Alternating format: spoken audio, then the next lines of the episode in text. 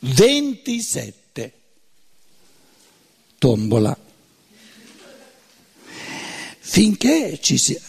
No, avevo, avevo letto alla fine il primo, il, il circolo è chiuso, io credo di riconoscere come un prodotto della mia anima ciò che l'uomo ingenuo pensa esiste fuori nello spazio. Finché ci si ferma qui, tutto appare nell'ordine più bello. Dai che è benevolo un po' questo Steiner, non è che picchia così un po', no? Ma invece è necessario ricominciare ancora una volta da capo. Oh santa pace, abbiamo già fatto il circolo, abbiamo già fatto mille volte, adesso dice no, no, no, no, ricominciamo da capo. Quindi vi chiedo venia, dobbiamo ricominciare da capo. Qui questa vecchia traduzione dice da principio. In principio era il verbo. Infatti, fino ad ora ho trafficato con una cosa, cioè con la percezione esterna di cui prima, come uomo ingenuo, avevo avuto un'idea completamente falsa. Perché come uomo ingenuo pensavo che la percezione fosse la realtà, che, che, che, che, che quella persona lì che, che percepisco fosse la realtà. No! Invece lo scienziato dice, no, sei ingenuo, pensai alla realtà. La crei tu? In, in base al passare per il nervo, per l'occhio, il nervo ottico, stiamo semplificando le cose, eh, perché se il circuito lo facessimo con uno scienziato ci metteremmo tre ore, tutto quello che avviene nel, nell'occhio, nel nervo ottico, nel cervello, poi diventa un po' più, diciamo, un po' più riassuntivo eh, sui processi dell'anima e quello lì esiste per grazia tua.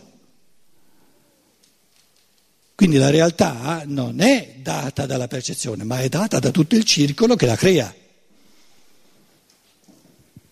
Avevo prima creduto che essa, così come la percepivo, avesse un'esistenza obiettiva. Ora io noto che essa scompare con lo scomparire della mia rappresentazione, che essa è solo una modificazione dello stato della mia anima. Una modificazione, diciamolo più scientificamente, una modificazione dello stato del mio occhio, una modificazione dello stato complessissimo del mio nervo ottico, una modif- modificazione complessa del mio cervello, modificazione della mia anima che si è colorata e si è formata con una certa forma, un certo colore. Ho dunque io ancora diritto di partire da essa, dalla percezione, nelle mie considerazioni, quando la percezione ha subito una serie infinita di trasformazioni? Posso io dire che essa agisce sulla mia anima? D'ora in poi la tavola che prima avevo creduto agisse su di me e suscitasse in me una rappresentazione, devo trattarla a sua volta come rappresentazione. Io non vedo una tavola reale, vedo un'immagine. È, è realismo ingenuo pensare che ciò che vedo è una tavola reale. Qualcuno qui ieri ancora veniva con questa ingenuità, ma, ma, ma, ma è reale la tavola che vedo? Se, se, ci do, se ci do una pedata sento qualcosa. Sì, ma io sento qualcosa, la tavola dov'è? Perché il fatto che io se, sento qualcosa mi dimostra che esisto io, non il pulpito.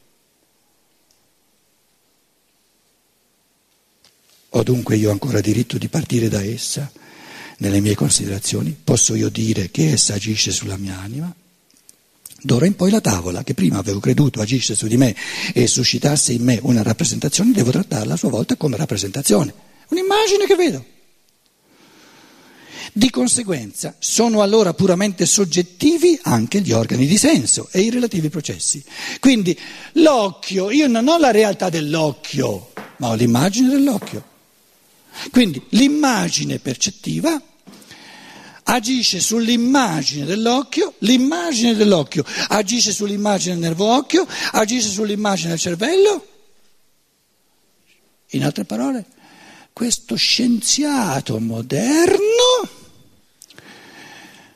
dimostra quanto è ingenuo colui che ritiene la tavola come realtà che può causare qualcosa. Però lui tratta l'occhio, il nervo ottico e il cervello esattamente con la stessa ingenuità, perché l'occhio, il nervo ottico e il cervello per causare qualcosa devono essere una realtà, non possono essere un'immagine, perché un'immagine non causa nulla. Allora lui, no, si sente scienziato e disdegna il, il, l'ingenuo, no, il realista ingenuo che prende la tavola come una realtà, e invece di essere conseguente di dire anche nell'occhio non ho una realtà ma soltanto un'immagine, anche nel nervo ottico non ho una realtà ma soltanto un'immagine, e il cervello ho soltanto un'immagine. Quando io percepisco il cervello percepisco una realtà, lo scienziato dice no, no, no, no, no, quando io percepisco il cervello percepisco una realtà perché il cervello causa veramente qualcosa. E che differenza c'è tra percepire il cervello e percepire la tavola? Nessuna, è una percezione l'una e una percezione l'altra.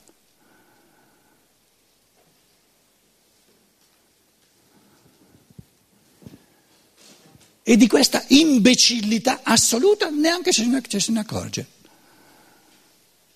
Perché se sei conseguente, no, e dici ogni percezione non mi dà la percezione, non mi dà una realtà, mi dà un'immagine, ma allora devi dire lo stesso sull'occhio, sul nervo ottico, sul cervello. Tu hai la percezione del cervello e la percezione, se stando al tuo dogma, ti dà un'immagine, non una realtà, e un'immagine non può causare qualcosa.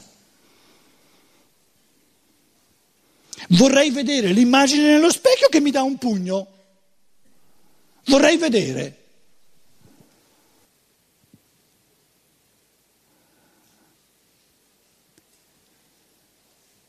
A quel punto lì, per quanto ci spaventi l'affermazione, dobbiamo dire che il realista ingenuo ha un pensare più sano che non lo scienziato, che mette alla base della sua scienza una contraddizione di pensiero così stridente che neanche se ne accorge. Perché se fosse conseguente dovrebbe dire la percezione del tavolo non mi dà una realtà, mi dà un'immagine, ma anche la percezione del cervello mi dà un'immagine. Quindi a livello di percezione non ho nessuna realtà.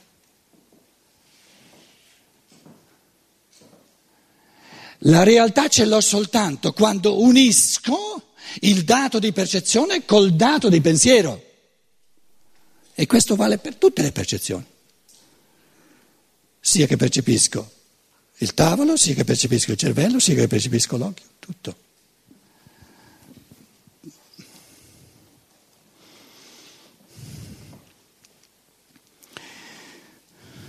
D'ora in poi la tavola che prima avevo creduto agisse su di me e suscitasse, quindi fosse una realtà, agisse su di me e suscitasse in me una rappresentazione, devo trattarla a sua volta come rappresentazione. Di conseguenza sono allora puramente soggettivi anche gli organi di senso e i relativi processi. Non ho diritto di parlare di un occhio reale, ma soltanto della mia rappresentazione dell'occhio. Altrettanto si dica dei processi dei, nei nervi conduttori e nel cervello, e persino del processo dell'anima. Anche quella è una percezione. L'immagine che io percepisco nel mio animo è una percezione. E perciò è un'immagine, non è una realtà. Ma anche il cervello è una percezione, perciò è un'immagine, non una realtà. A livello di percezione, per mezzo del quale... Allora, altrettanto si dica dei processi nei nervi conduttori e nel cervello e persino nel processo dell'anima, nell'anima, per mezzo del quale dal caos delle molteplici sensazioni si costruiscono le cose. Se io, presupponendo esatto il primo circolo descritto dal mio pensiero, percorro ancora una volta le diverse parti del mio atto conoscitivo, questo appare come una trama di rappresentazioni. La percezione del tavolo mi dà una rappresentazione, un'immagine. La percezione dell'occhio mi dà una rappresentazione, un'immagine. La, presenta- la, la percezione del nervo ottico mi dà una rappresentazione, cioè un'immagine. La percezione del cervello mi dà una rappresentazione, cioè un'immagine, non una realtà. La percezione del, del, dell'immagine nell'anima mi dà una rappresentazione, quindi un'immagine, non una realtà. Dov'è la realtà?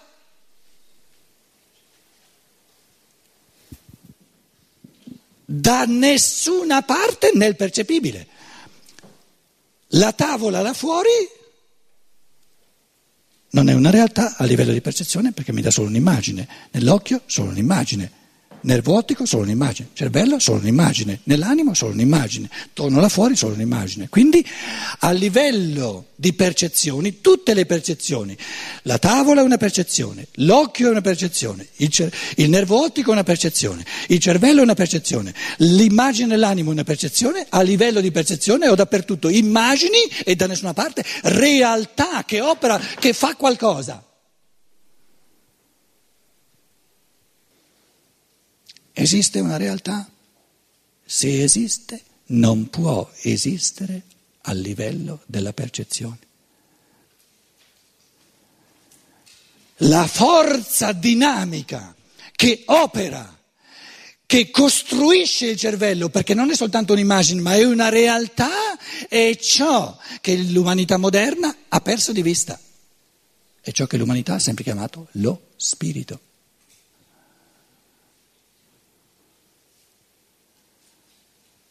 A quel punto lì l'infarto cardiaco salta fuori di fronte alla domanda: ma come può lo spirito essere più reale, più operante della tavola?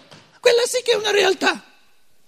E io vi dico, però non avete bisogno di credermi, riflettete un pochino, da quando in qua quella tavola che sta là ha fatto mai qualcosa?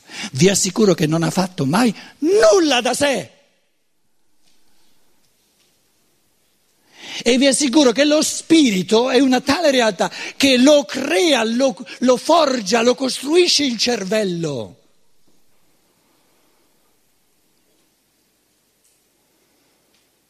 Quindi l'umanità moderna ha perso di vista la realtà.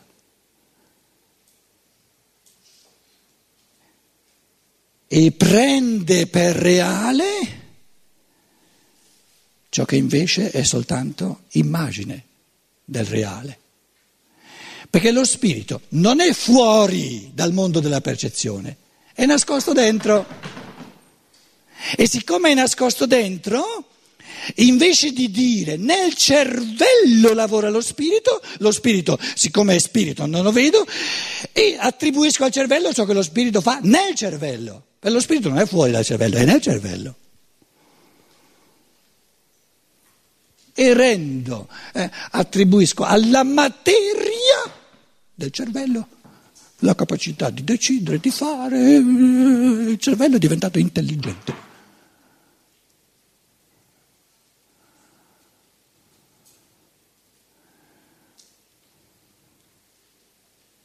La materia è diventata intelligente.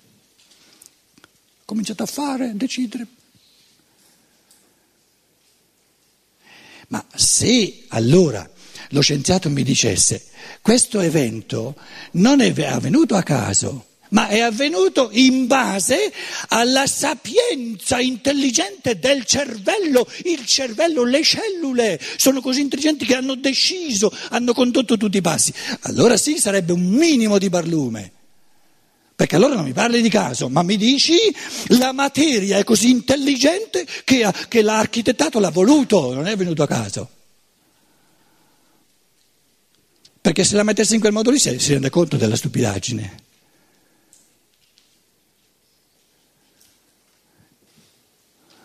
Cos'è allora il caso? Il caso. Non è un calcio d'angolo, eh? È un colpo di rigore che va fuori dalla porta.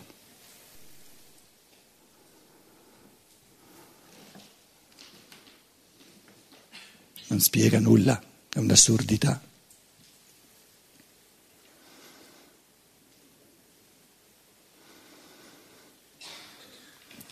Comunque, ritorno al pensiero fondamentale che Steiner non ti mette lì un dogma, lui ti dice soltanto, guarda che la scienza ti apre un campo che è legittimo, è bellissimo, il campo di, di sperimentazione, di, di, di analisi, di, di indagine del mondo dove c'è la percezione sensibile. La scienza dello spirito ti amplia il campo, e lascia a te, lascia al tuo, al tuo spirito, al tuo, alla, di vedere se, eh, se tu spieghi meglio i fenomeni soltanto con un campo o se li spieghi meglio quando ce li hai tutti e due. Però il fatto di averne tutti e due non significa che viene messo in questione ciò che la scienza dice. La scienza dello spirito aggiunge ciò che nessuna scienza naturale è in grado di dire, ma non mette mai in discussione ciò che la scienza naturale dire, perché se, se, se, se, è, se è sperimentalmente è così com'è, è così com'è. Però è un conto dire, questo che conosce la scienza naturale mi basta per spiegare i fenomeni, è un conto dire no. Io sono un tipo tale, ho un tipo, una struttura di pensiero per cui dico no, non mi basta questo a spiegare i fenomeni, perché io una volta che il cervello c'è capisco, mi spiego i fenomeni di coscienza, però voglio una spiegazione che mi dica come è nato il cervello, soprattutto il primo. Se mi viene detto, eh, una volta che c'hai il primo, il primo ti, ti fabbrica il secondo, il secondo ti fabbrica il terzo. Allora io chiedo, beh, però dimmi com'è nato il primo.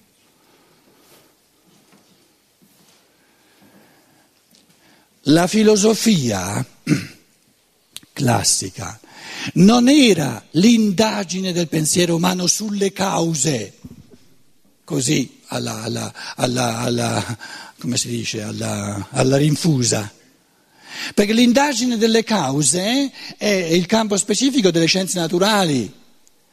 Lo specifico, il campo di indagine specifico della filosofia classica era le, la disamina delle cause prime, perché certo che una volta che tu hai messo le prime cose, quelle diventano a loro volta causa di tante altre cose. Certo che il mondo della materia con le sue leggi e la natura eccetera causa tantissime cose, però io pongo la domanda, e com'è sorta la materia? Da sola? Non so se ve l'ho già raccontato anche qui in Italia, in Germania l'ho detto diverse volte, ho comprato, perché mi interessava veramente, ci sono libri sul Big Bang, Urknall lo chiamano in tedesco, eh, Michael, come traduciamo Urknall? Urknall, eh, letteralmente in italiano è il patatrac primigenio, che prima dell'Urknall non c'era nulla e dopo c'era tutto. Allora io, ritenendomi profondamente ignorante sui misteri del Big, Big Bang, Big Bang, ci sono libri. Ho comprato un libricino sull'Urknall, mi sono messo a studiarlo. Lo sapevo di essere modesto nel mio pensare, però a quel punto lì dicevo, ma è possibile che sia così scemo che non ci capisco nulla? Leggo un'altra volta. No, proprio non ci capisco nulla. Un'altra volta, io non avevo mai pensato di essere la persona più stupida di questo mondo. A quel punto lì ho avuto veramente dei, dei, dei, dei dubbi. Poi, dopo la quarta e la quinta lettura, ho capito che non capivo nulla, perché non c'era nulla da capire.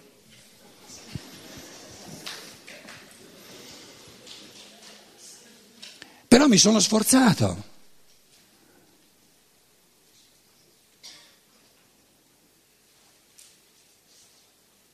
Una farragine di assurdità, ma uno dice, ma come fa, come fa quello lì a, essere, a spacciarsi per scienziato e dirti delle baggianate così, così incredibili, che, che prima, un, un millesimo di secondo prima non c'era nulla, dopo c'era tutto. Così. Il credente classico, religioso, cattolico, che crede ai miracoli, è un mini, mini, mini credente rispetto a questo scienziato che crede in questo super miracolo di assoluta irrazionalità. Perché questo, senza questo super miracolo, che prima non c'era nulla, dopo c'era tutto, per caso, il mondo non ci sarebbe.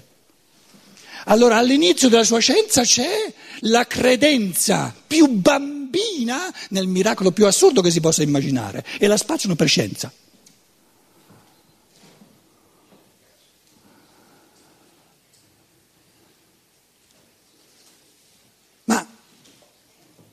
Ho già parlato? È perché mi avete interrotto? Facciamo una pausa e poi, insomma, dai, avete tempo voi di dire qualcosa. Non mi ero accorto di, di aver parlato già così a lungo.